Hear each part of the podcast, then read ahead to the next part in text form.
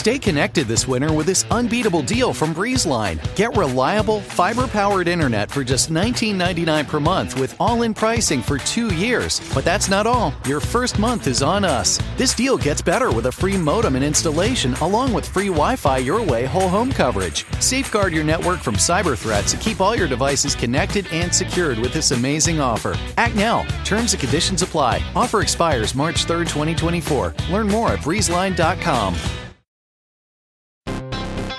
Are you like me and tracking the polls obsessively this election year? Well, Dan Pfeiffer's right there with you, and he's taking them seriously, but not literally. Take an average of the polls. Don't forget about any one poll. And the thing that we try to tell everyone in every episode of this podcast is a poll that has Biden up to and a poll that has Biden down to, they all tell you the exact same thing, which is this is a very, very close race. The goal of this podcast is to help people understand polling and freak out about it just a little bit less. Explore the latest polls, what they actually mean, and whether or not it's time to hit the panic button. Tune into Polar Coaster with Dan Pfeiffer, Crooked's latest subscriber exclusive show. To get access, subscribe to our Friends of the Pod community only at crooked.com slash friends.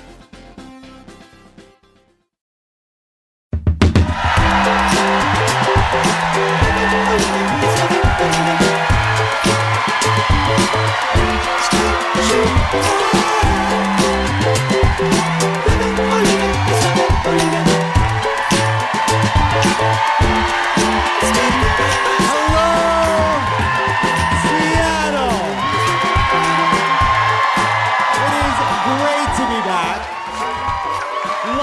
see you all. Just got here from Portland. It's great to be in a real city.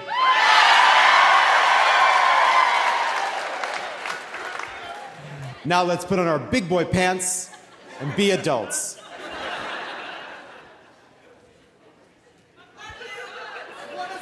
Who do those people in Portland think that they are?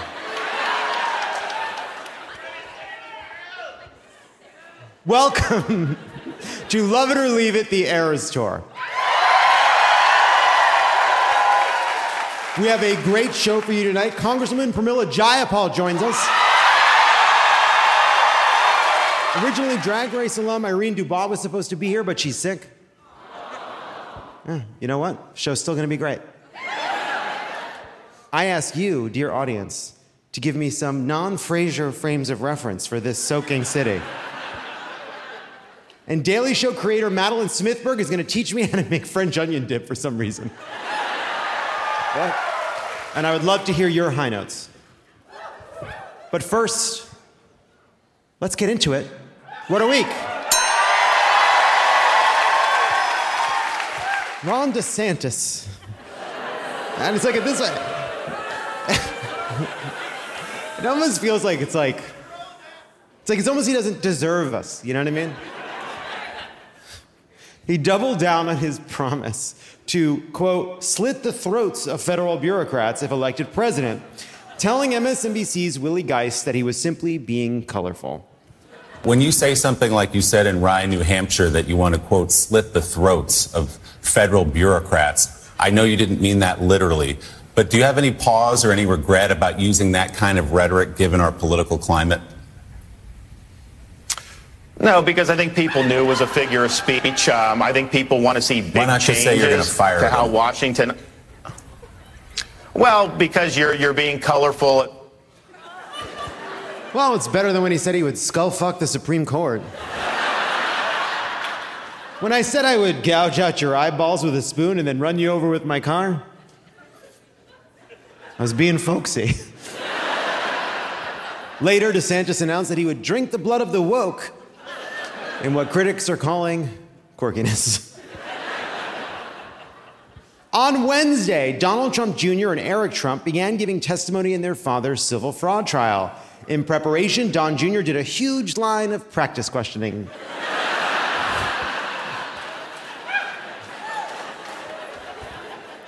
Photographers were allowed into the courtroom to take Don Jr.'s picture before he took the stand, leading him to joke, I should have worn makeup. Here, take some of mine, said his father, skimming off a handful of bronze sludge from his own cheeks. Of course, I'm joking. Trump didn't show up. Didn't show up to watch his son testify. In his second day of testimony, Don Jr. was grilled by prosecutors on why his signature was all over stacks of allegedly inaccurate financial statements that he claimed to have nothing to do with. Said Don Jr., I rely on the accounting team to tell me what is accurate. That's why we have accountants. Don Jr. went on to blame outside accountants for any discrepancies in the Trump organization's financial statements, which is obviously a lie. There's no such thing as outside accountants. These people are inside cats, these are indoor creatures. lie so obvious.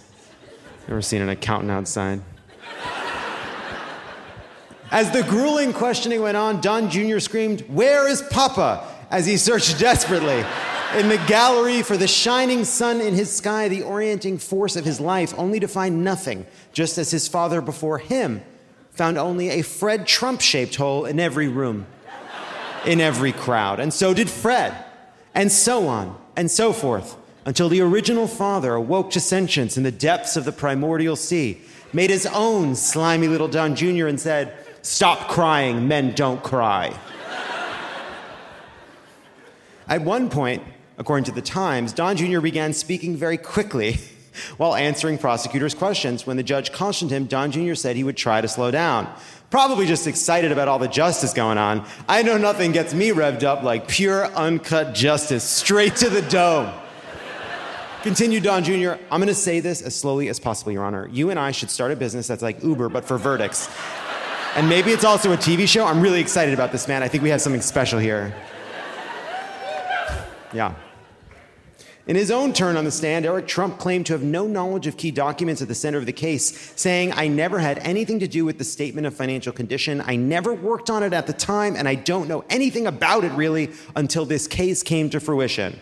Okay, said prosecutors. Once again, the question was Do you need some help getting your boxers unstuck from your pant zipper? Looks pretty mangled there. Eric Trump ultimately became combative with the prosecutor when asked if he knew about the Trump organization's financial statements, saying, Of course he knew the company had financial statements since we're a major organization, a massive real estate organization. All my girlfriends have told me it's the biggest real estate organization they've ever seen. And yeah, I've seen the financial statements, and I was invited to my dad's birthday party. I was just busy that day. I'm in the loop, guys. he said crying. Prosecutors then showed Anne Rice's Ugliest Vampire a 2013 email from former Trump Organization comptroller Jeff McConney. You say controller, right? When you see comptroller, you just say controller. No, I think that that's a new thing. We started pronouncing it comptroller, but it's just controller, right? No, we say comptroller. No, but you wait, wait, wait. Hold on, hold on, hold on, hold on. I like when this happens. You see COMP troller. We're, I'm gonna do two things. Is that comptroller? Or is it controller? Hmm. Anyway, they showed Eric Trump an email from former Trump organization controller Jeff McConney, who, who earlier testified, Boomy, I don't care told him that. anyway, some fucking douchebag at the Trump organization told Eric to overvalue his family's Seven Springs property. The email said, Hi, Eric, I'm working on your dad's annual financial statement. I need to value Seven Springs. Attached, please find how I valued it last year. Shockingly, Eric replied, I'm unable to value a single spring, Jeff. How am I to value seven? The melting of the snow, the return of birdsong, young lovers emerging from under blanket and hearth, hands held in verdant parks, taking long walks amid lengthening days. How do you expect a man to put a price on the return of life and the vanquishment of biting, numbing winter? Come on, Jeff, you stupid fuck. It's worth a billion dollars. So, Donald Trump actually did not attend his son's days on the witness stand. But before you start feeling bad for them, Trump did send the boys a note in someone else's handwriting that read, Have a great kickball game. One final note on this. On his way into court on Thursday, Don Jr. told the sketch artist to make him look sexy, which does explain the giant tits.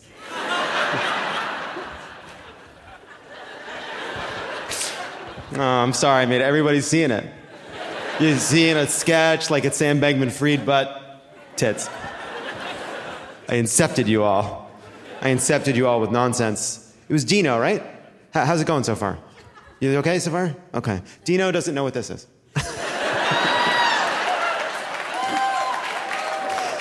it brings me no pleasure to report that the House Republicans are at it again.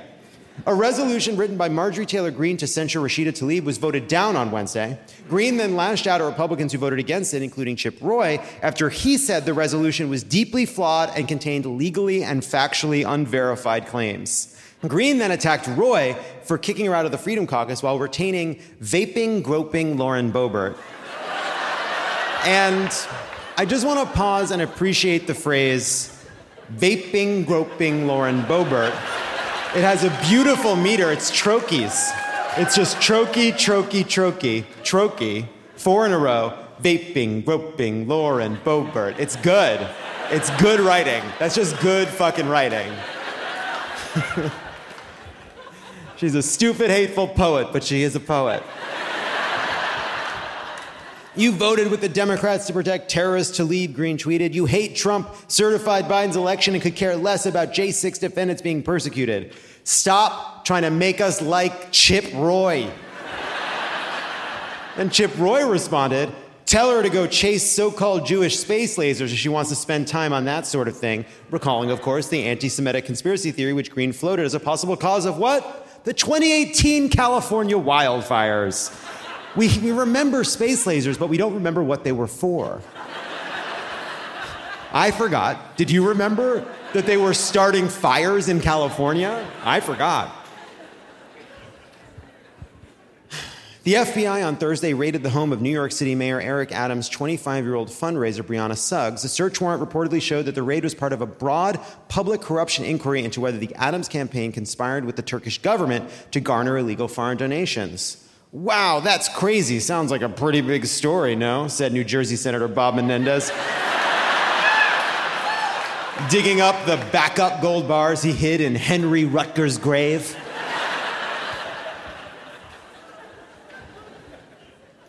I thought for a while about where we should put the gold bars that Bob Menendez was going to dig up. And I thought, Rutgers, that's funny. What is a Rutger? Googled it. Turns out it was a man, a Revolutionary War man. And then I said, well, where's that guy buried? He was buried in lower Manhattan, but they moved him once Manhattan got too crowded for that kind of thing. Where'd they move him? New Jersey. The joke works. All right, shut up.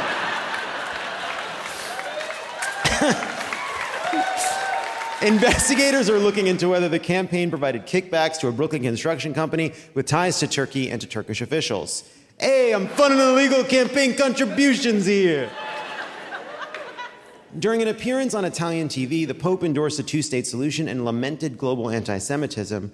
Two peoples who must live together, said Pope Francis. With that, a wise solution exists. Two peoples, two states. Follow the Oslo Agreement, two very limited states, and Jerusalem with a special status. Okay, Pope, but Arafat and Abbas walked away from peace talks. Israel has continued to expand settlements and resist a right of return. Tensions have never been higher. There can be no peace as long as Hamas controls Gaza. To which the Pope replied, Hey, hey, hey, check out on my big hat. I'm the Pope.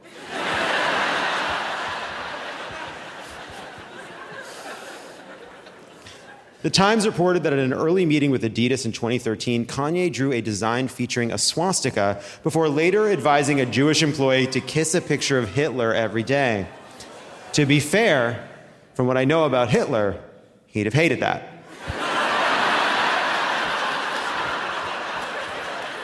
this is a far cry from the vision of Adidas's founder, Nazi Party member Adolf Dassler.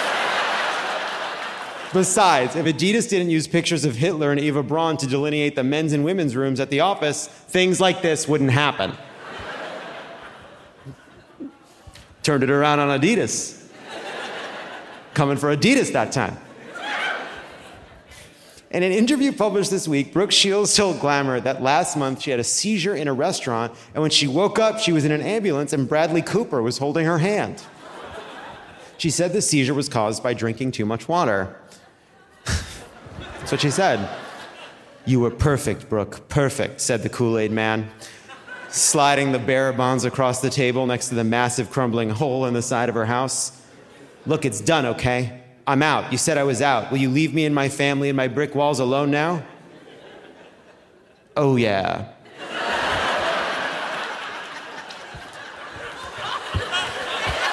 You see, this is a, the Kool Aid man paid Brooke Shields to pretend she had a stroke for drinking too much water so that people would buy Kool Aid to put it in the thing so they get their electrolytes. It's all fucking follow the money. Cui bono, the Kool Aid man. The Kool Aid man always wins. The Kool Aid man, hey, the Kool Aid man wins whether you're thirsty or not. Anyway,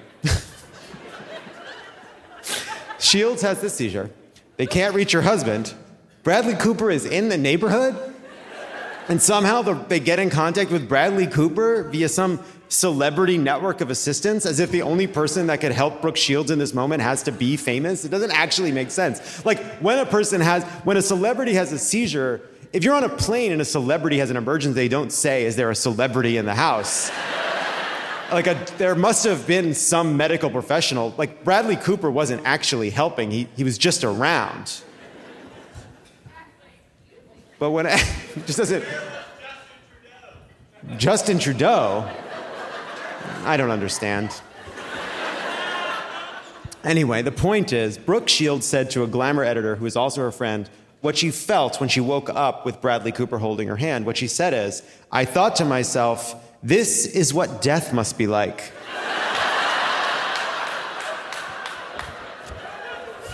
because I could not stop for Bradley Cooper. Bradley Cooper stopped for me. Shields said that in order to ensure she has enough sodium in her body and avoid another seizure, she's now under doctor's orders to eat potato chips every day. Shields' doctor said, and this is a quote, it's either that or medicine. But take a look at her doctor. I don't know if I trust this fucking guy. Doctors shouldn't have mustaches. I don't know why, but it's a rule. It feels weird if your doctor has a mustache. I don't like it. Plus, that's the Pringles guy. what do you mean? I, we're gonna cut this, but just for us. Like, okay, you're drinking too much water. You've basically, you're drowning on dry land here. Like, I can see how that might happen by accident one time, but the solution isn't, oh, you should eat potato chips every day. As if, like, it implies that, like, Brooke Shields is living a normal life and just unable to get the salt she needs. This is America. we're all fucking pickled. We're fully, we're fully pickled creatures. Like, what do you mean you're not getting enough salt? What's going on? What kind of fucking celebrity New York Lower East Side godforsaken dietitian are you dealing with here that you're in a, at a moment of fucking, so you need to eat a medical potato chip? yeah, I, I don't know. That was my reaction.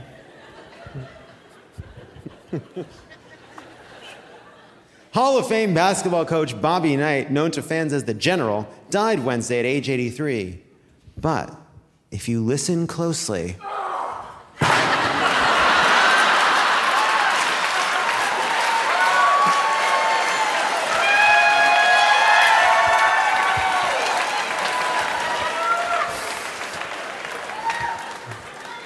For those listening at home, a folding chair flew across the stage. Amazon used a secret algorithm codenamed Nessie that functionally allowed it to inflate the prices of products on other websites, according to a newly revealed excerpt from an FTC lawsuit. Hey, quit. All right, all right. Once you're stop booing the people that aren't booing, any of you fucking in on this?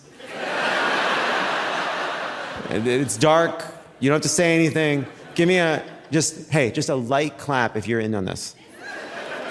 Yeah, there it is. There it is. There it is. Yeah. Yeah.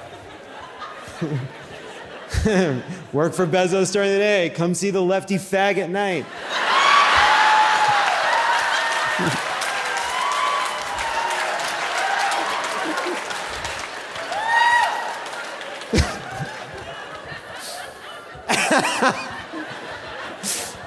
Support you.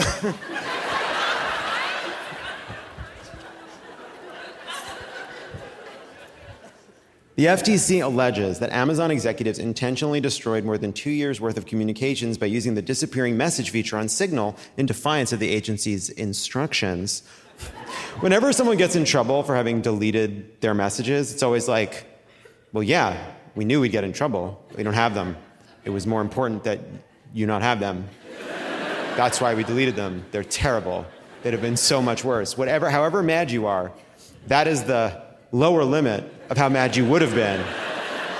Without a doubt, unquestioning, there's no chance that you would have been less mad than you are now. You would have only been more mad. So our decision was good. The government also alleges that Amazon founder Jeff Bezos instructed executives to accept more junk ads to drive up ad revenue at the expense of user experience. For example, one executive apparently found that buck urine was the first result in a search for water bottles. Oops, said a freak. This wasn't what I wanted to drink.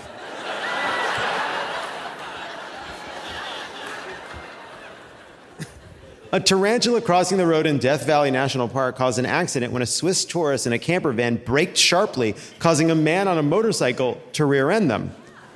Yeah, the motorist is being charged with one count of failing the trolley problem.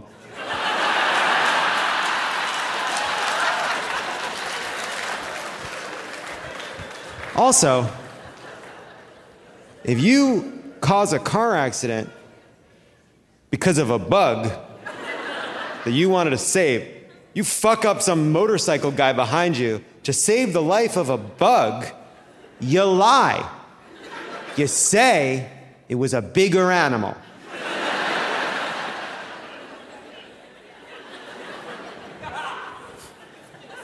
The biker was hospitalized, according to a statement from the National Park Service, which also noted that the spider walked away unscathed. but, according to news reports, tragically, down came the rain and washed the spatter out. and finally, according to new genetic research, the arms of a starfish are actually extensions of its head. Oh, now I'd fuck it, thought the scientist. I'm sorry. The study was published in the prestigious journal of Things a Five Year Old Said Unprompted. Offered the study's lead author, it's as if the sea star is completely missing a trunk and is best described as just a head crawling along the seafloor. The lead author then laughed menacingly and added, Pleasant dreams. yeah. We have a great show. When we come back, Congresswoman Pramila Jayapal is here. Hey, don't go anywhere. There's more of Love It or Leave It coming up. Love It or Leave It is brought to you by Cariuma. You guys know about Cariuma shoes. They're cool, they're ethically made, and you can actually walk around in them without having to take embarrassing little breaks. I love and wear Cariuma sneakers all the time. They look awesome. They're comfortable. So comfy. They go with everything. They're just great. Just they're like the staple shoe that you have to have. I can't believe we just released a second shoe with them. This is the Love It or Leave It sneakers. They even have tiny pictures of pundits surfing on them, little Easter eggs. Crooked's designers and Cariuma's designers work together to make this. It's such an awesome design. There's one in lavender and one in black, rose and black. I think they call it rose. I think it's more of a lavender. But they're awesome colors. They the design is really intricate and cool, but also just from far away, it just looks awesome. I like genuinely like was blown away. Honestly, I don't know that I would have like been so excited to have a sneaker for Love It or Leave It if it wasn't such an amazing design. So go check it out. A portion of the proceeds from every pair sold is donated to VSA's Every Last Vote Fund. And Crooked's last collaboration with Cariuma sold out super quickly. So make sure to snag a pair while you still can. They're the perfect gift for the holiday season with free returns. So just go to crooked.com slash store. That's crooked.com slash store. This podcast is brought to you by Americans United for Separation of Church and State. Americans United defends your freedom to live as yourself and believe as you choose so long as you don't harm others. Core freedoms and even democracy itself rest upon the wall of separation between church and state. While Christian nationalists are attacking these freedoms, seeking to force us all to live by their narrow beliefs, Americans United is fighting back. Freedom without favor and equality without exception. Learn more about AU's work at au.org slash crooked. That's au.org slash crooked. This show is sponsored by BetterHelp. Is there something I need to get off my chest? What is your outlet for working through the things that stress you out? Oh man, you know, I don't know, pushing it down, pushing it all the way down, getting it real down deep in there. Squish it. Squishing it, squishing it real tight, fighting through it. Gotta fight through it. Skinny jeans are for dads. Fight it. You fight it. You push it down. We all carry around different stressors, big and small. when we keep them bottled up, it can start to affect us negatively. Not me. Not me. I'm running on rails. Therapy is a safe space to get things off your chest and to figure out how to work through whatever's weighing you down. Uh, I said to my therapist just yesterday, I just feel like I don't have the the the attention span right now to focus on some of these longer term issues. And she's like, "You found a way to say that every session for the past five years." If you're thinking of starting therapy, give BetterHelp a try. It's entirely online, designed to be convenient, flexible, and suited to your schedule. Just fill out a brief questionnaire to get matched with a licensed therapist and switch therapists anytime for no additional charge. Get it off your chest with BetterHelp. Everybody needs therapy. You need therapy. I need therapy. Tommy needs therapy. We all need therapy. Mm-hmm. Visit betterhelp.com slash love it today to get 10% off your first month. That's betterhelp, H-E-L-P dot com slash love it. And we're back.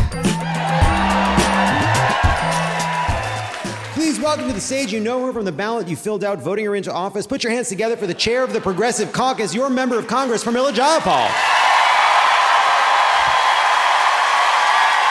Hi, hi. Thank you for being here. Yeah.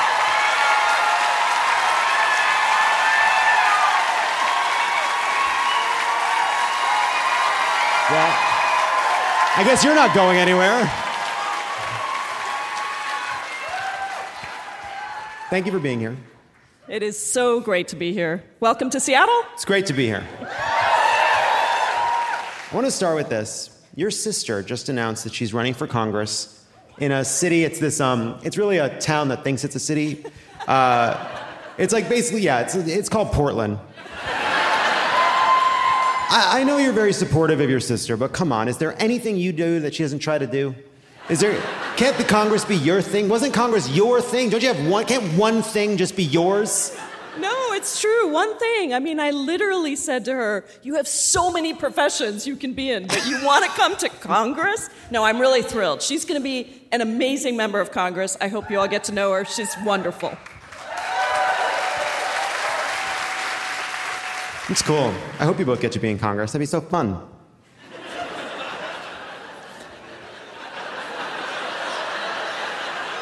Well, you know, I don't, you know, sisters, I don't, brings its own. We're not living together. Right. Just letting you know. We're not oh staying in the same apartment. That's the show. no. And, and she's That's the fucking show. Right? Why wouldn't you? You know, I mean, Chuck Schumer lived with like Dick Durbin on a pullout for like years. I bet your sister's a better roommate than Chuck Schumer. it's going to be our version of Alpha House. Yeah, know? right. Exactly. Um, had you, uh, uh, you- Dean Phillips? He definitely existed two months ago.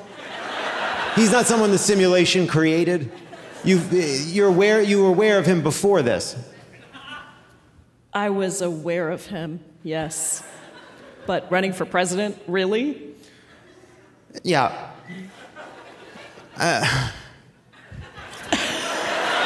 Just throw that card away.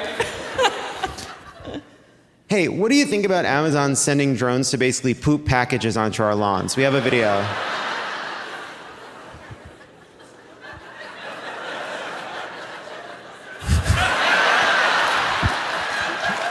I, hey, hey, listen, listen. I know a lot of people in your district work for this conglomerate, but you can. This is this is not good, right? We don't It is want not good. It is not good. We love the people that work for Amazon, but Amazon does need to be broken up. It is a monopoly. And this, I mean, this is a lawsuit waiting to happen. There is Oh. definitely somebody who is going to get hit. with 100%, Yeah. 100%. Yeah. Honey, my dumbbells are here. Where's the dog? what? No. I'm just you're to your point, and not to mine. The FTC sued Amazon in September. That came after a 16th month investigation by the House Antitrust Subcommittee, on which uh, you're vice chair. That investigation led to a number of bipartisan bills which go after monopolies. Uh, there's been a bunch of revelations just the last few days, some of the practices inside of Amazon. What's your, what's your reaction to the most recent round of information we've gleaned from this FTC lawsuit? And uh, yeah, what did you make of it? Well, I mean, uh, you know, the most recent lawsuit, and there's a lot that's redacted, but the stuff that's in there is stunning. Amazon got rid of a whole bunch of documents, first of all. I know you talked about that in your monologue. Um, that is always a problem when they start getting rid of documents. You know there's a problem. But also, it's all the stuff that we found in our antitrust investigation, right? Like controlling the price, making sure that nobody else no small business could be out there selling a product because you could take that product from them. You could see which things do well and then use that information to make your own that undercuts it. And I think this is, you know, I tweeted about this and said Microsoft also changed many, many years ago because of a lawsuit, because of an antitrust lawsuit. And everyone believes that that was a good thing for competition, for small business, um, for consumers. Even Microsoft thinks that. And so I think Amazon has just gotten too big to care. They're, they are um, engaging in practices that are both monopolistic and also hurt workers and hurt small businesses. And I think we'll see where this FTC lawsuit goes. But I think it's really important to take it on.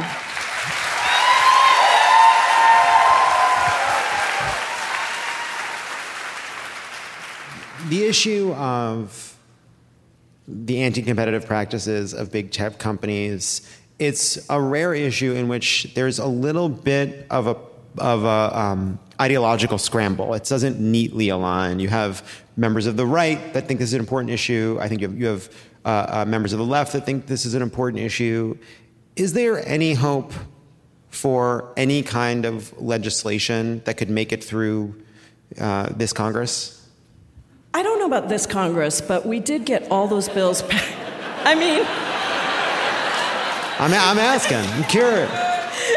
I don't know about this Congress, but you never know. And I do think all of our bills made it through the committee in the last Congress, and Democrats controlled the House then, but it was still hard to bring it to the floor. Um, my good friend Ken Buck on the other side has been our champion on, on this issue. Um, and we have talked about is it possible to at least bring the, there's a, a newspaper competition bill, basically, that is probably the lowest hanging fruit. I think it's possible we could get that passed and help all of our independent newspapers across the country to survive. I think that would be a really, really important bill. I'm trying to think if there's some way we could connect the effort to make these giant companies more competitive with Noah's Ark. sort of incept the idea that I'm not, I don't have it. But we can do. I can was waiting, John. I was I don't- Noah's Ark, the tech companies, competition. Tell me, tell me. Well, just sort of, you know, the dinosaurs were quite big and. I don't have it.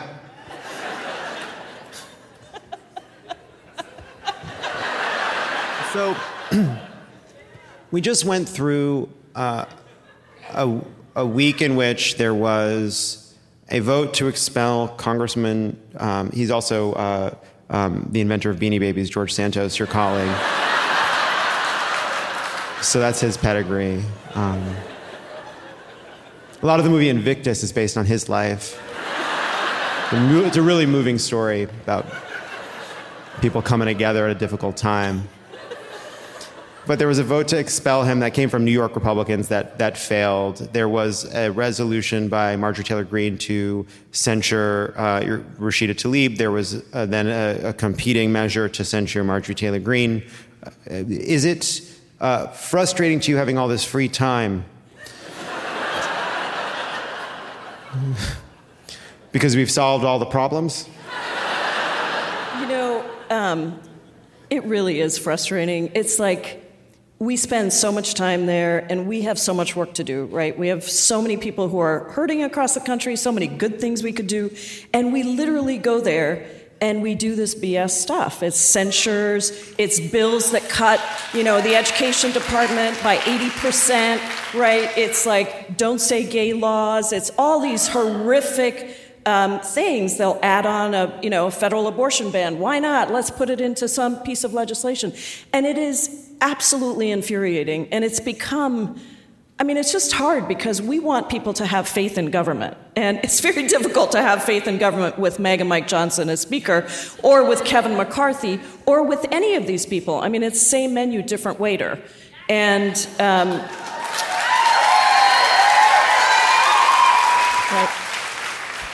So speaking of the speaking of the menu, and we got to shut this restaurant down, by the way. But uh, you know, we just went through this ridiculous fight where we didn't have a speaker for all these weeks, and we end up in many respects where we began, which is if there's any hope to prevent a default, fund the government, uh, that has to, by definition, be bipartisan. Democrats control the Senate and the White House. Republicans control the House. The, the, every bill that's happened uh, under this Congress to, to keep the government open and fund the government and prevent us from default has been bipartisan. What happens? We're a few weeks away from a potential shutdown. Um, we're going to, the same structural issues are coming for Mike Johnson uh, that came for Kevin. Yeah, because he's also catering to the extreme. Well, he is part of that caucus. The Freedom Caucus loves him. They're willing to um, get rid of the motion to vacate, which is that rule that allowed just one single person to get rid of the speaker. They like the speaker, so they want to keep that. Um, you know, they want to get rid of it now, and they want to keep him. But we're going to have to pass a clean continuing resolution. There's no other way to do it.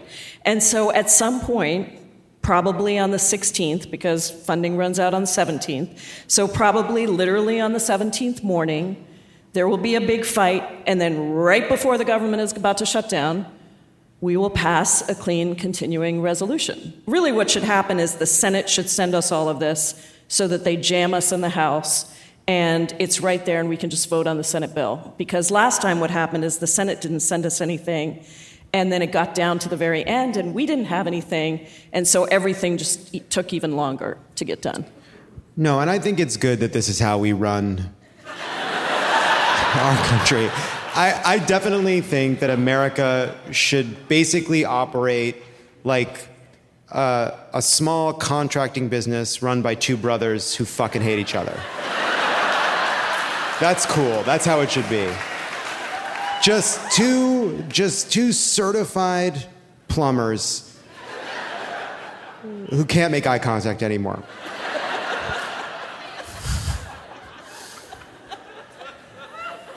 It is a challenge doing this show at a time in which the news can be very uh, hard and very bleak. And I did want to talk to you about this because I, I consider you somebody who really thinks a lot about how to be a representative of the progressive left in a way that is open, that tries to bring people in. So you sign on to a resolution introduced by Cori Bush and others calling for a ceasefire in Gaza.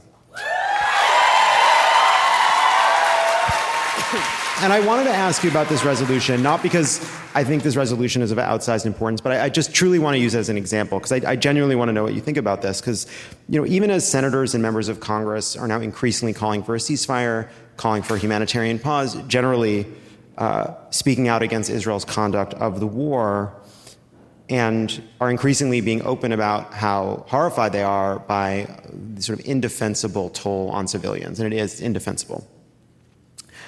Fewer than 20 members of Congress have signed on to that resolution. Now, the resolution does not explicitly reference Hamas terrorism or the fact that Israel's military campaign in Gaza is a direct response to the worst atrocity committed against the Jewish people since the Holocaust. The resolution says armed violence has claimed the lives of Palestinians and Israelis. And my reaction when I saw that is, oh, I don't, this wasn't written to persuade, that this was written in a way that could alienate people. You know, Barack Obama spoke with uh, John and Tommy and Dan and Alyssa uh, in Chicago to mark the 15th anniversary of the Obama campaign, and he talked about the importance, especially on an issue like this, to listen to people and bring people in. Isn't the most powerful way that the left in Congress and in this country can advocate on behalf of the lives of Palestinians, the humanity of Palestinians, is to be in solidarity with your colleagues and with millions of people who are horrified by what's unfolding in Gaza and settler violence in the West Bank, but reject responses, are mistrustful of responses that diminish the humanity and security of Israelis. Yeah, no, I mean, I think this is.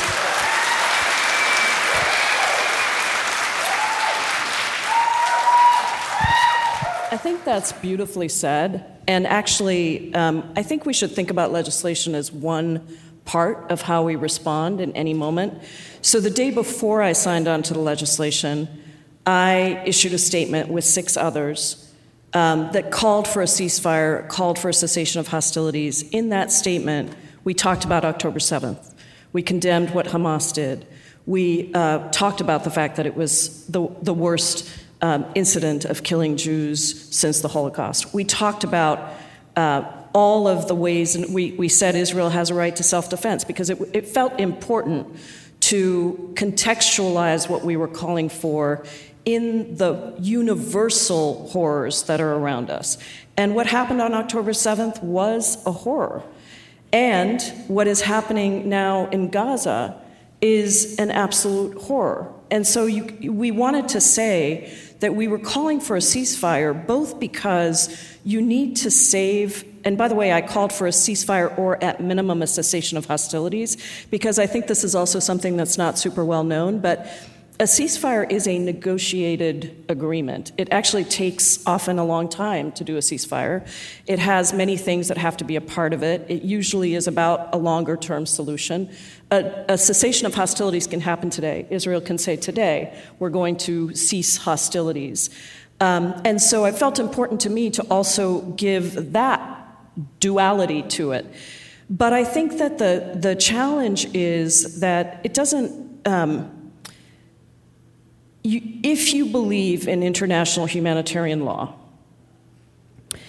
that does not look at the justification for why a conflict started.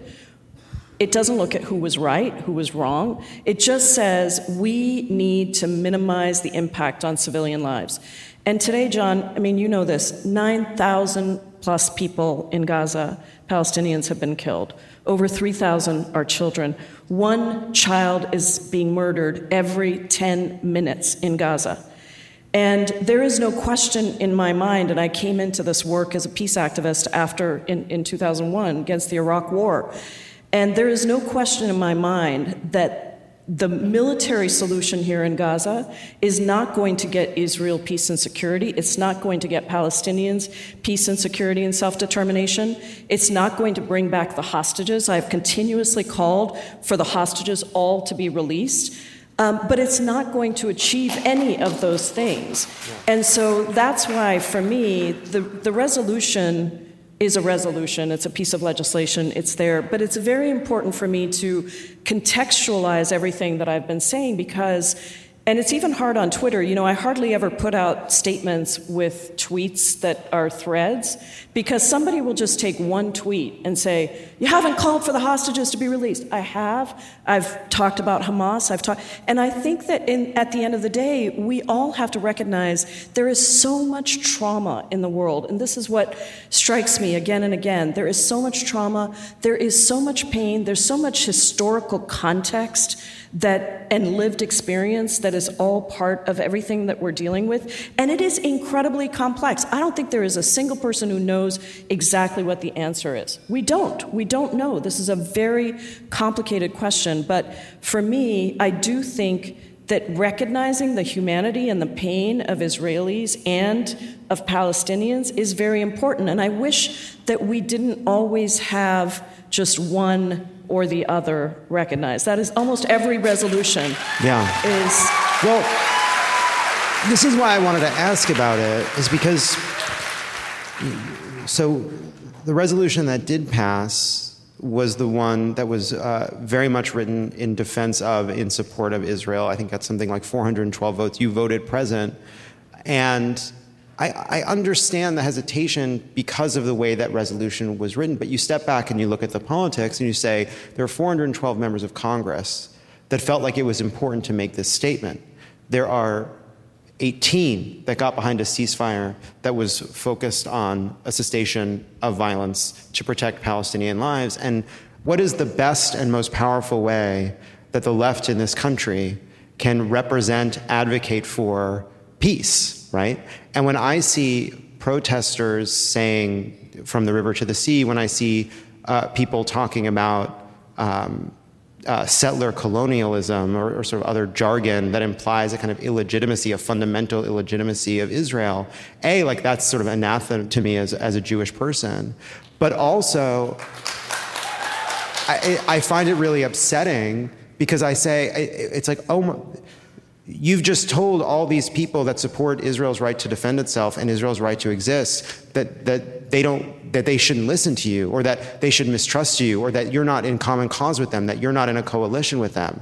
And I don't know, obviously, I'm just a, a dumb podcast person, but I, I don't. I, I don't have the answer either, but I, I find like I want so desperately for especially the people that I, I view as my friends on the left to find a way to talk about this that builds that bigger coalition. You know what I mean? Yeah, I do. And I think we're trying. I, I feel like that's what I'm trying to do every day. And I think what happens is there is a focus on one or the other. And like that resolution was a perfect example. I, if I were to go back over the seven years and look at all the resolutions that are about anti Semitism, um, there's hundreds of them, and it's very important. But there is one Palestinian American woman in the House. Her name is Rashida Tlaib. And I think that there, there is almost never a mention, even, and in that Meeks McCall resolution, it actually didn't mention Palestinians. I signed on to that resolution, by the way, when it first came out, because it was in the moment and I really felt it was important, despite the fact that there was no mention of anything else. I felt like it didn't matter. It was still important. But 18 days later, 6,000 bombs had been dropped on Palestine. That's more bombs in one year, in six days, than we dropped on Afghanistan in 2019 in an entire year. And 6,000 people had already been killed. And so at that point, it felt like part of the problem, fast forward, is that Bibi Netanyahu does not seem to feel any need to stop what he is doing. And the United States is one of the most important partners in that relationship. We give more to Israeli military aid than any country, so we are the major backer. And I think that there has been a leniency around how we address this question since, since, since October 7th of how we address this question of international humanitarian law. Do we believe that Israel should follow war, laws of war? Do we believe that, um, just like we said, Russia should, you know, it was bad when Russia laid siege to Ukraine and stopped fuel and stopped. Now, I'm not trying to compare them because they are very different situations. But again, international law does not require that you look at the underlying thing. It's about saving lives. So for the left, I think what we have to do is, first of all, we have to be willing to condemn what Hamas did. We have to be willing to condemn Hamas as a terrorist organization. And and I think we have to be willing to look at the trauma and the pain of innocent civilians. I think for everybody else also, there also has to be, I mean, I was so moved when I saw President Obama speak because on this topic just, just yesterday or the day before, I think on, on the pod, because he mentioned the word occupation. What other president has mentioned the word occupation? So for Palestinians who are there and who are seeing, who they themselves are stateless. They are stateless people. I mean, they were, many of them moved into the West, into, the, into Gaza because out of Israel. Um, and some moved into Lebanon. So I think there has to be, and I know this is going to sound, this is who I am. I believe there has to be compassion and love and embrace of everybody for who they are. And I don't believe that military action is the way to resolve any of these problems. It, it, it just hasn't. Thank you for having that conversation. I'm giving, we're gonna, we're just changing gears. Just as much as humans can change gears, we're about to do it. Everybody, share, we're doing it. I'm doing it right now. We're gonna, everybody, okay? All right. The gears have changed. It's time for 24 hours in Seattle.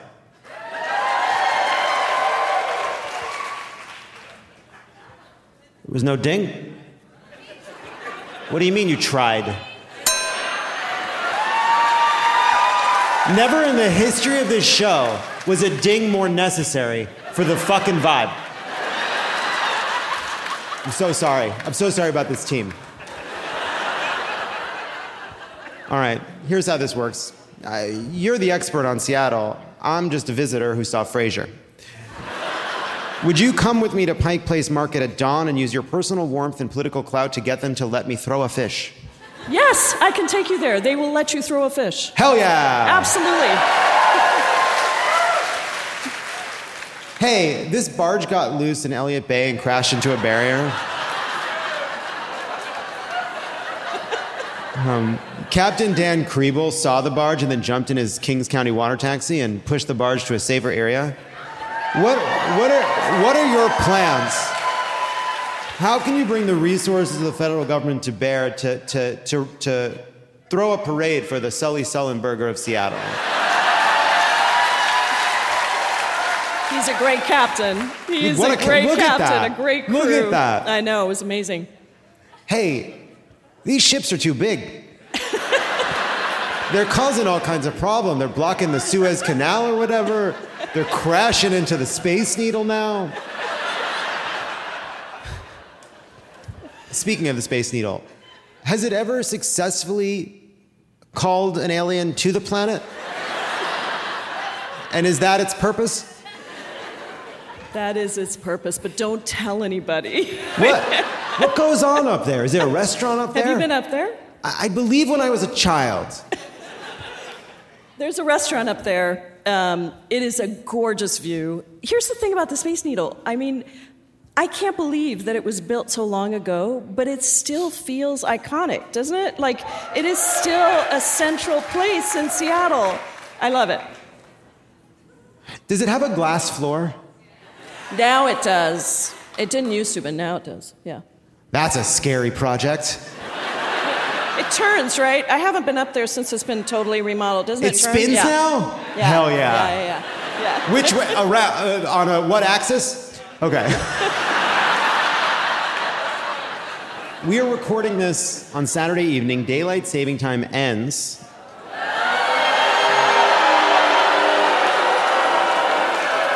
So we get an extra hour of sleep, but now the morning people, they get an extra hour of sunlight in the morning, and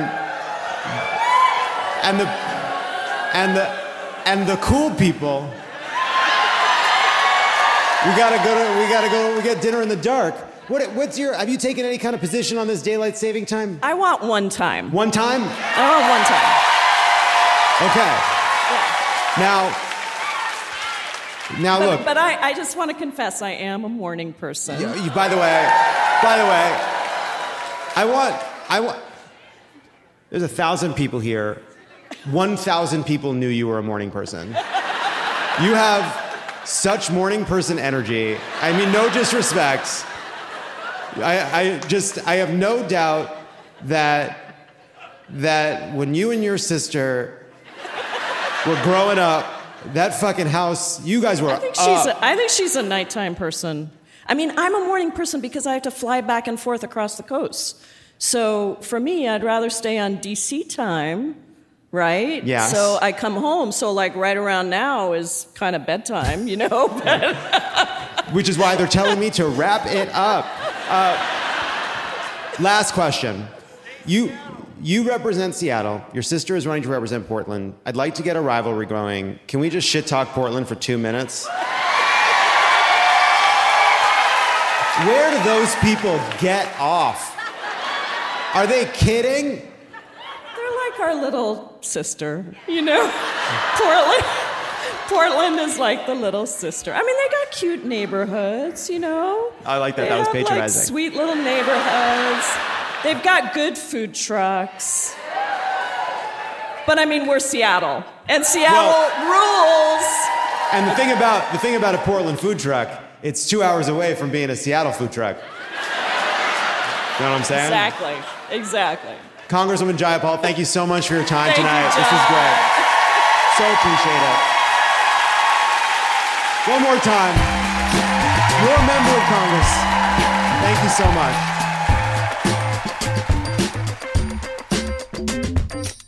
And we're back. Dino, how are we doing? All right. What? He's doing great. He's doing great. Dino's doing great. Hey, did anybody else bring someone that didn't know what this was? Oh, yeah. Now, if you're one of the people that didn't know what this was, and you're still on the fence, that's cool. Please applaud. Okay, okay, okay. that was too many.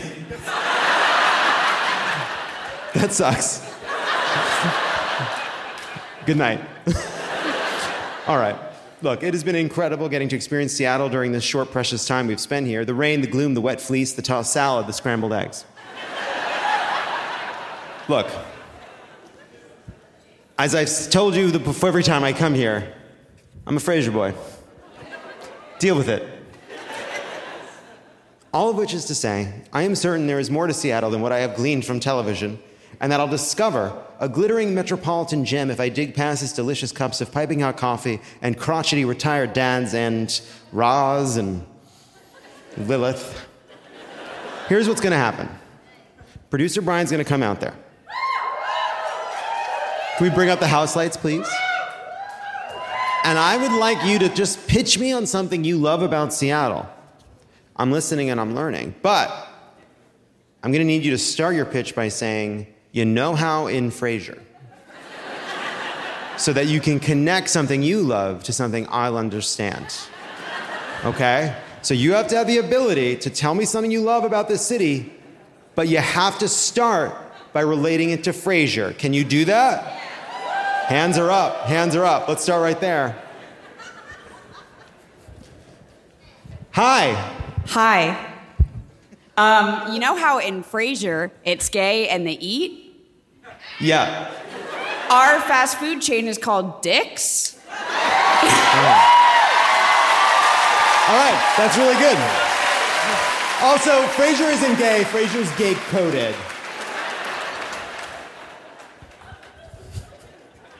You know how in Frasier he's a psychologist on the radio? Uh huh. We all need psychologists because it rains here and we're miserable all the time. Okay. But it's good because we're all doing therapy. Because you're all doing it. Okay, okay, okay, okay. Hi. Hello. You know how in Frasier, how sorry, I don't know it's where you're laughing. It's such a laughing. funny, evil thing for me to make you all do. You know how in Frasier, Marty's really that like down to earth character that everybody can identify with on some level. Okay. We have really fucking awesome water taxi captains, and it's really worth taking the water taxi. That's who Mar- Mar- that's who saved the fucking thing. It was that was a Martin Crane type. That was cool. Now I'm getting it. There's dicks, there's rain. You know how in Frasier he's a therapist? Every time I hear it, it's so funny. Yeah, what about Frasier? People are obsessed. Well, in Seattle, our therapist can do psychedelic psychotherapy with us to really help make an improvement in our lives, like Wow. I That'll mushrooms will unscramble some eggs. You know? I think there's anybody out. You know how Frasier was married to a real housewife? Oh, interesting. Mm-hmm. And he divorced her, and he was such an asshole about it. Like, terrible person. Okay, uh, she followed the rules. I don't. It was she said, but she meant Frasier as in Kelsey Grammer, the man, which it took me a beat to understand. What do you got? You know how in Frasier they have the skyline out in the logo? Yeah. The closest equivalent is just down the way at Kerry Park. It is the best view in the city. However, and this is true, the view from the apartment would be in the middle of Elliott Bay. That's so interesting. I never thought about that. Fucking TV magic. Hi. Hi. Um, you know how in Frasier they have a dog? Sure. In Seattle, there are more dogs than children. That's pretty good. That's pretty good. You guys are doing great. You guys are doing great.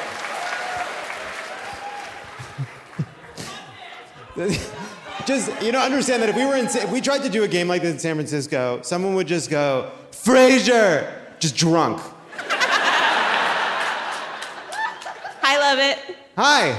You know how in Frasier, how the dad is really laid back? Okay. It's because everyone here is stoned all the time, and you walk down the road and you smell weed. Okay. Or as my grandma calls it, freshly cut wood. Wait, what was the last? My grandma calls the smell freshly cut wood. That's cool. Your She'll grandma- take a deep whiff and go, mmm, freshly cut wood.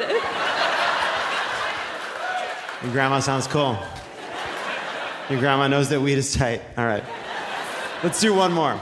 Hello. Hi. Um, mine is also dog adjacent. Okay. We have some of the best parks. Wait. What do you? I don't. I'm oh, sorry. but I'm so sorry. You sorry. not put it in the You form know of how a- on Frasier, he has a dog. We have the best parks. in No, the- no, no, no, no. Take the mic away. Take the mic away. She blew it. She fucking blew it. Go. What? What? What? This is Seattle. We follow the rules here. That's, a, that's some Portland shit. Think you do whatever you want? Grow up. Hey, John. Hi. Hey, you know how on Frasier it's all white people? Yeah.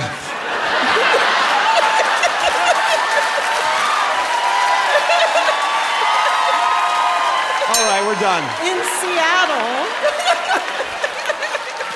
In Seattle, we have really awesome summer cultural festivals, Filipino festival, Japanese dance festival. So there are brown people here. I think that's a great place to leave it. Thank you for helping me understand your fair city in a language I could understand. The language of Frasier. When we come back, it's time for a late night snack. Don't go anywhere. This is Love It or Leave It, and there's more on the way. For 25 years, nothing has tasted better after a hard day's work than a Mike's Hard Lemonade. It's because since day one, Mike's has been making lemonade the hard way. We use three kinds of lemons, all handpicked from family farms, then blended to perfection and cold pressed to create the epic hard lemonade you know and love. Mike's Hard Lemonade. Hard days deserve a hard lemonade. Mike's is hard, so is prison. Don't drive drunk. Premium all beverage with flavors. All registered trademarks used under license by Mike's Hard Lemonade Company, Chicago, Illinois. Ashley's Memorial Day sale is going on now. Shop our biggest selection of hot buys, cool deals, or shop limited time savings on new summer spaces. Plus, get 72 month special financing on select in store mattress purchases made with your Ashley Advantage Synchrony credit card between May 14th and June 3rd. Whether you're redecorating indoors or rethinking your outdoor space, save big on this season's trending styles. Only at Ashley. Subject to credit approval. Minimum monthly payments required. No minimum purchase required. See store for details. This episode is brought to you by Paycor, the HR and payroll software made for leaders. It's never been harder to recruit, hire, and engage workers. That's why HR leaders and frontline managers depend on Paycor for all things people management, from onboarding and performance reviews to compensation and benefits. Learn more at paycor.com/leaders. That's p a y c o r dot com slash leaders. And we're back.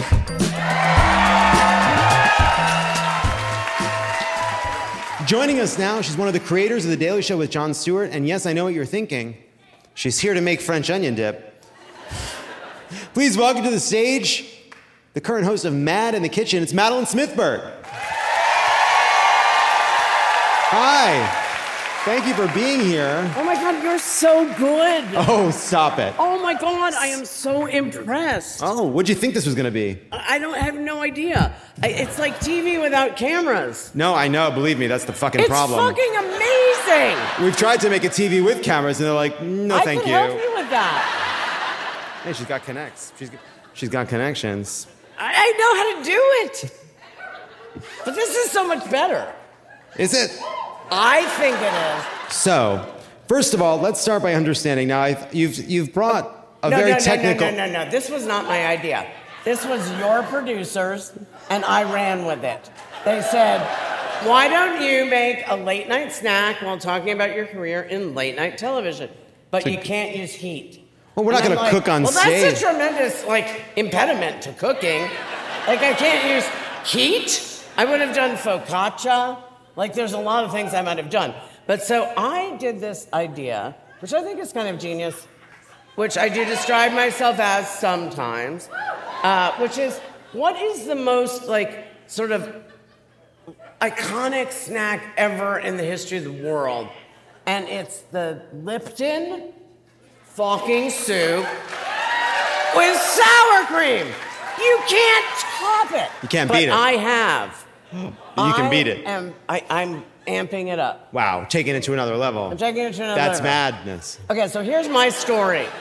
Do you want it really Yeah. quickly? Yep. Okay, so I created The Daily Show with Oh, Liz yeah. Winstead, blah, blah, blah. I was recruited to create a Daily Show for Comedy Central. Before that, I worked for Dave Letterman on Late Night with David Letterman in 30 Rock. Hmm? Oh. I tried to hire Tina Fey, and then Lorne gave her Weekend Update. I hired Colbert, Carell, John, Ed Helms, Rob Corddry. Pretty good list. So, it's Sorry. French onion dip.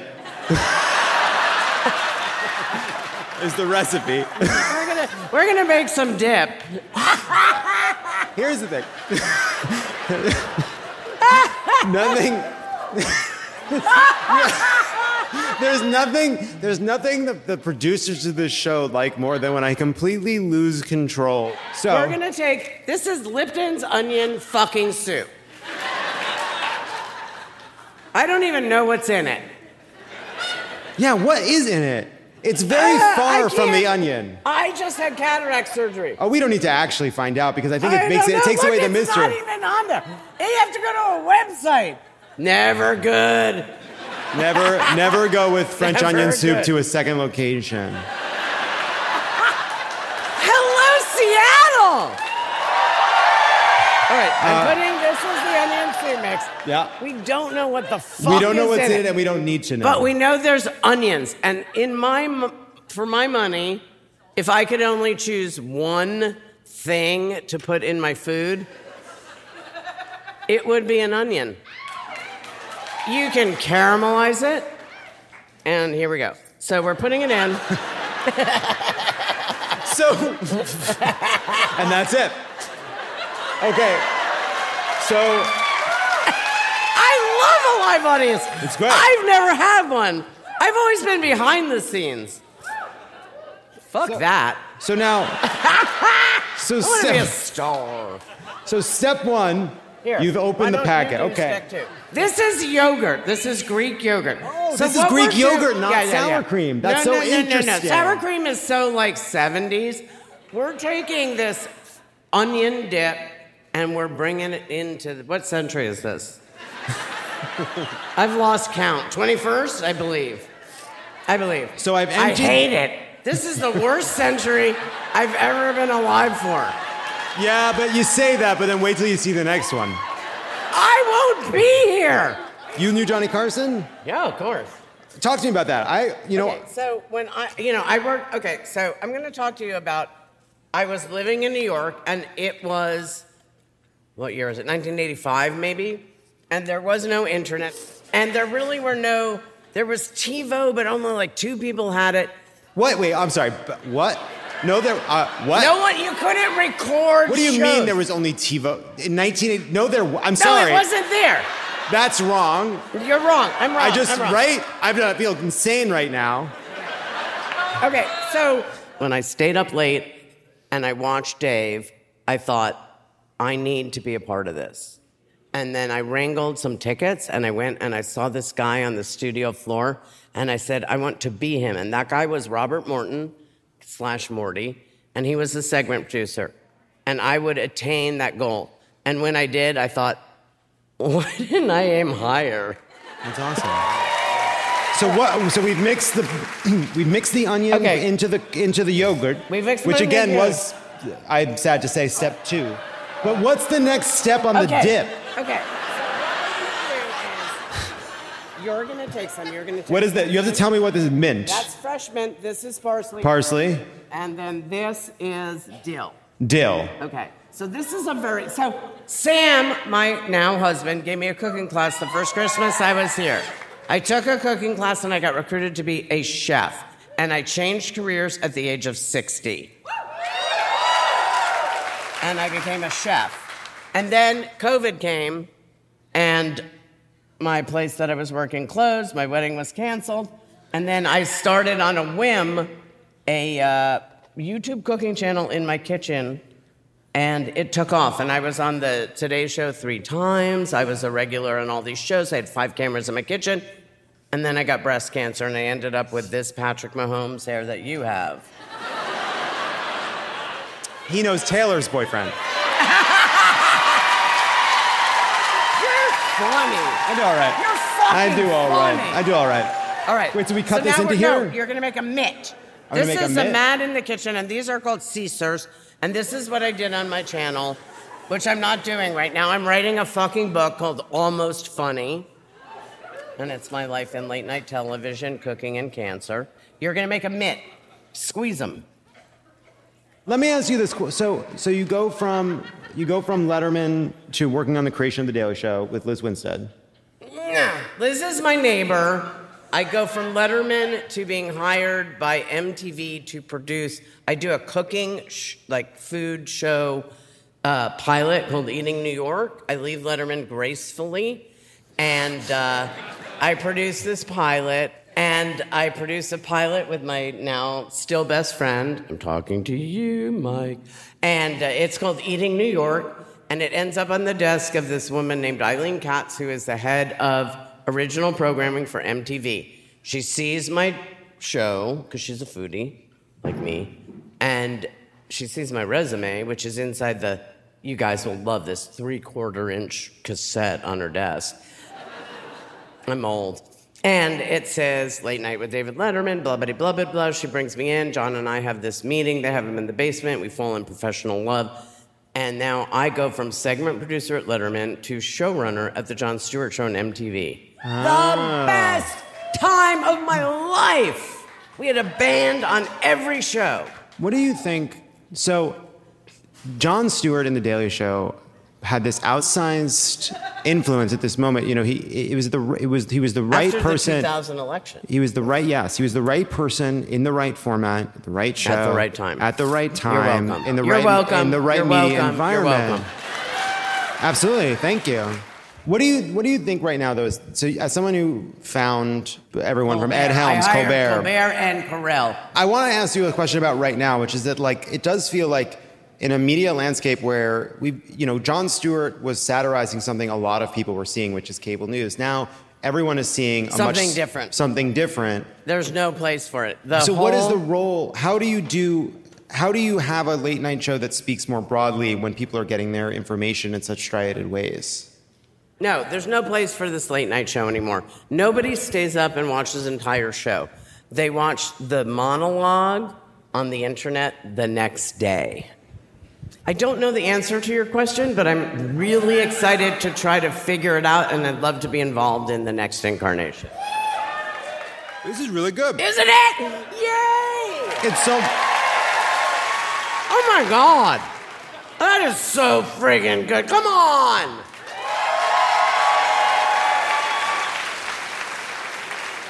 French onion dip rules.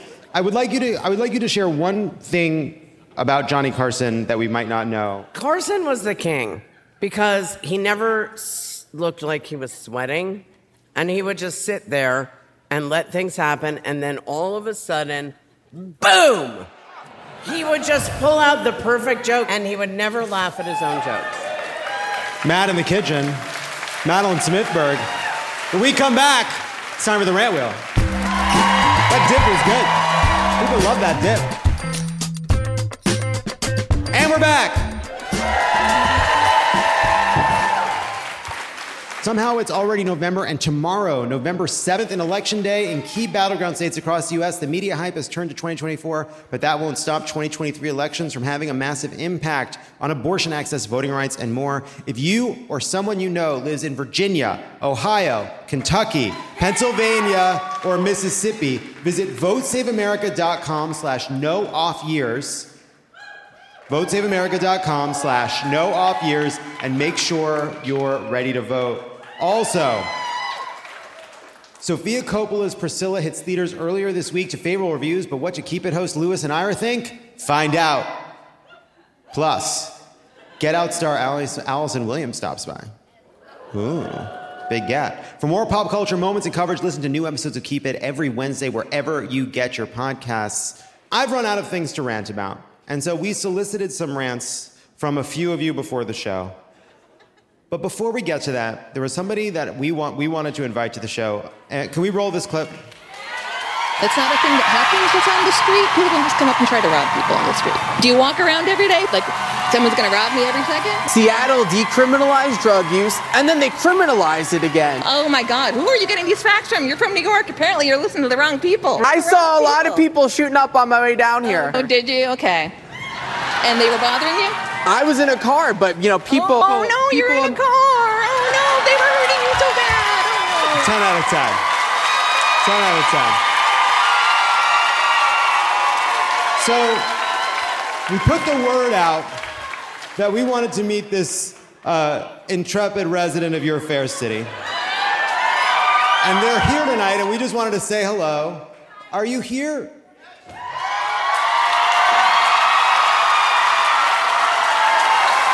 Hi, come on. The, the defender of Seattle. This is bonkers. This is cool. Now I know you're. When did you realize? When did you realize? First of all, great energy. I get it. When did you realize in that moment that you were dealing with like a Fox News guy? Um, so I, he, I, I was at Seattle Center, for, first of all, not a place you go to meet people from Seattle. Totally weird. Um, and this guy with, two cam- with a camera, he's like, hey, can I talk to you? I was like, sure, fine. And then I was like, wait, what is this for? And he says, it's Fox. I'm like, oh, no, like, abort, abort. And, but I was like, I already said yes, I wouldn't want to be rude, right? So, and then he starts and he comes in with the most boneheaded questions. And I was like, oh, this guy's a complete doofus. So, but he started getting really aggressive about it. So it's like, okay, no, I'm losing, I'm losing my cool. And apparently, when I lose my cool, I get really sarcastic. Way to go. Thank you. So, yeah.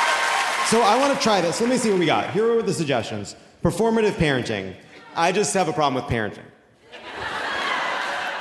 People talking on their cell phone in the public bathroom, I'm for it. Have your chats. It's fun hearing one side of it. Car centric infrastructure. Yeah, I'm against it. But not when I'm driving. Because when I'm driving, it's me. And I got places to go. Hmm. Golden Bachelor, it's, it's sort of what if the thing that was bad was older?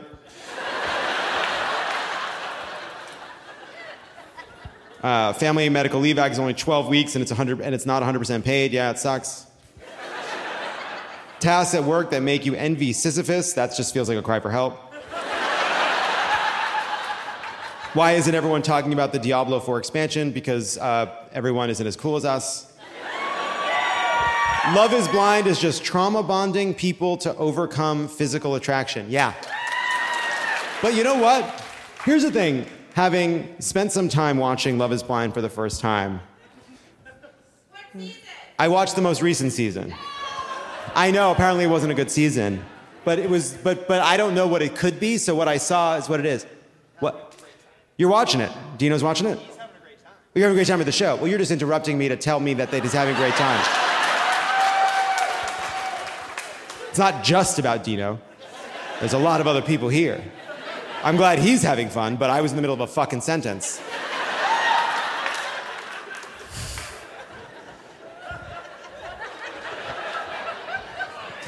That's it. What? Dino's the fucking best. We look, Dino Dino's vibe has been cool from the beginning. He was unsure but open. I've watched him have more fun as the night went on, and then I watched you embarrass him. The, the worst moment he had, I based on his facial expression and reaction, the worst kind of like, ugh, he had the whole night was you just now.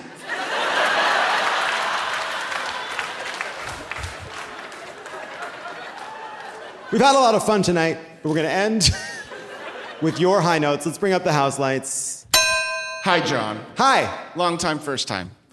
So, this summer, I just moved back to America after living in China for the last 11 years. And I am so very glad to be back here. It Welcome is home. A much better country. Yeah. So, yeah, it is. And I've been listening to you guys since the beginning, uh, keeping it 1600. Hell yeah. And you guys are blocked in China. We're blocked? Yeah, you need a VPN. Yeah. President Xi can't handle what we're putting down. These takes are too hot for President Xi of China. What do you got? My name's Eileen, and I'm a political consultant.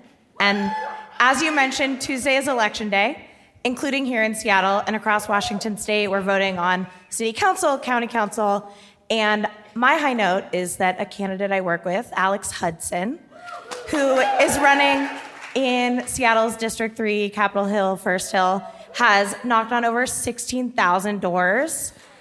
And I'm feeling really good and optimistic about our chances of getting another progressive leader champion on Seattle City Council. And I Hell just yeah. want to make sure everybody here votes. Vote, freaks. It's so easy.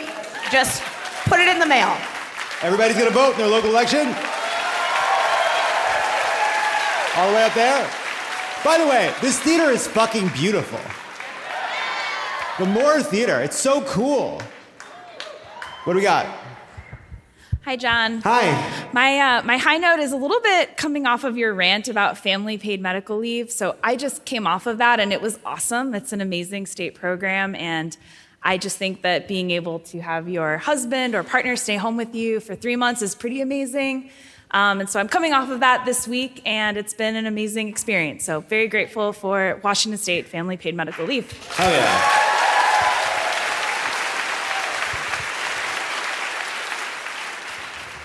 Hi, John. Hi. I'm Rachel, and I have a friend named Catherine who beat breast cancer, and she's here with me tonight to see you because she's alive and she chose to fight.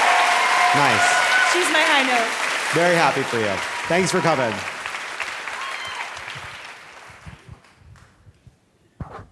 Hi, John. Hi. Um, I'm excited to be the new uncle of a uh, twin uh, nieces of my brother who lives in North Dakota. And I'm excited to be the crazy leftist uncle of the family. Hell yeah. It's going to be a ton of fun. And thank you to the Crooked Media team for being somebody who helped me see the light from North Dakota. Ah. Last one, last one. What is your name? What's your high note? Hi, I'm Emily. Um, my high note is that I'm a critical care nurse, and I'm getting a PhD in nursing science. And my high note is that my research improving health equity for patients who speak a language other than English was approved to be presented at NTI slash the Association of Critical Care Nurses, which is like the largest conference we have. That's great. And I'm really excited about it and terrified. Congratulations. We have to leave it there. We have to leave it there. That is our show. If you've got a, if you got, before we wrap, thanks to everybody who shared a high note tonight. If you want to leave us a message about something that gave you hope, call us at 323-538-2377. That is our show. Thank you so much to the Moore Theater. Seattle, Pramila Jayapal, Madeleine Smithberg. Thank you all so much for coming out. There are 362 days until the 2024 elections. Have a great night. Thank you, Seattle. What a blast.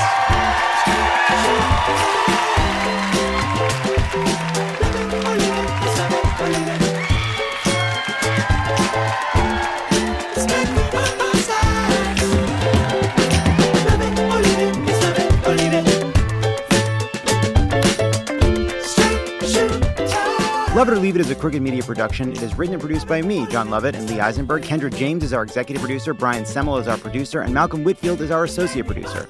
Hallie Kiefer is our head writer. Pallavi Gunalan, Sarah Lazarus, Jocelyn Kaufman, Peter Miller, and Alan Pierre, Will Miles, and Mohamed El Sheikhi are our writers. Evan Sutton is our editor. Kyle Seglin and Charlotte Landis provide audio support. On the road, Vendelin von Schroeder is our tour manager, and Anastasia Anderson is our tour coordinator. Stephen Colon is our audio engineer, and Milo Kim is our videographer. Our theme song is written and performed by Sure Sure. Thanks to our designers, Jesse McLean and Bernardo Serna, for creating and running all of our visuals, which you can't see because this is a podcast. And to our digital producers, Zuri Irvin, David Tolles, Mia Kelman, and Matt DeGroot for filming and editing video each week so you can. You can find those glorious videos at youtube.com slash at Love It or Leave It podcast. Subscribe to Love It or Leave It on YouTube for access to video versions of your favorite segments and other exclusive content. Don't forget to follow us at Crooked Media on IG and Twitter. And if you're as opinionated as we are, consider dropping us a review. It's love it or leave it.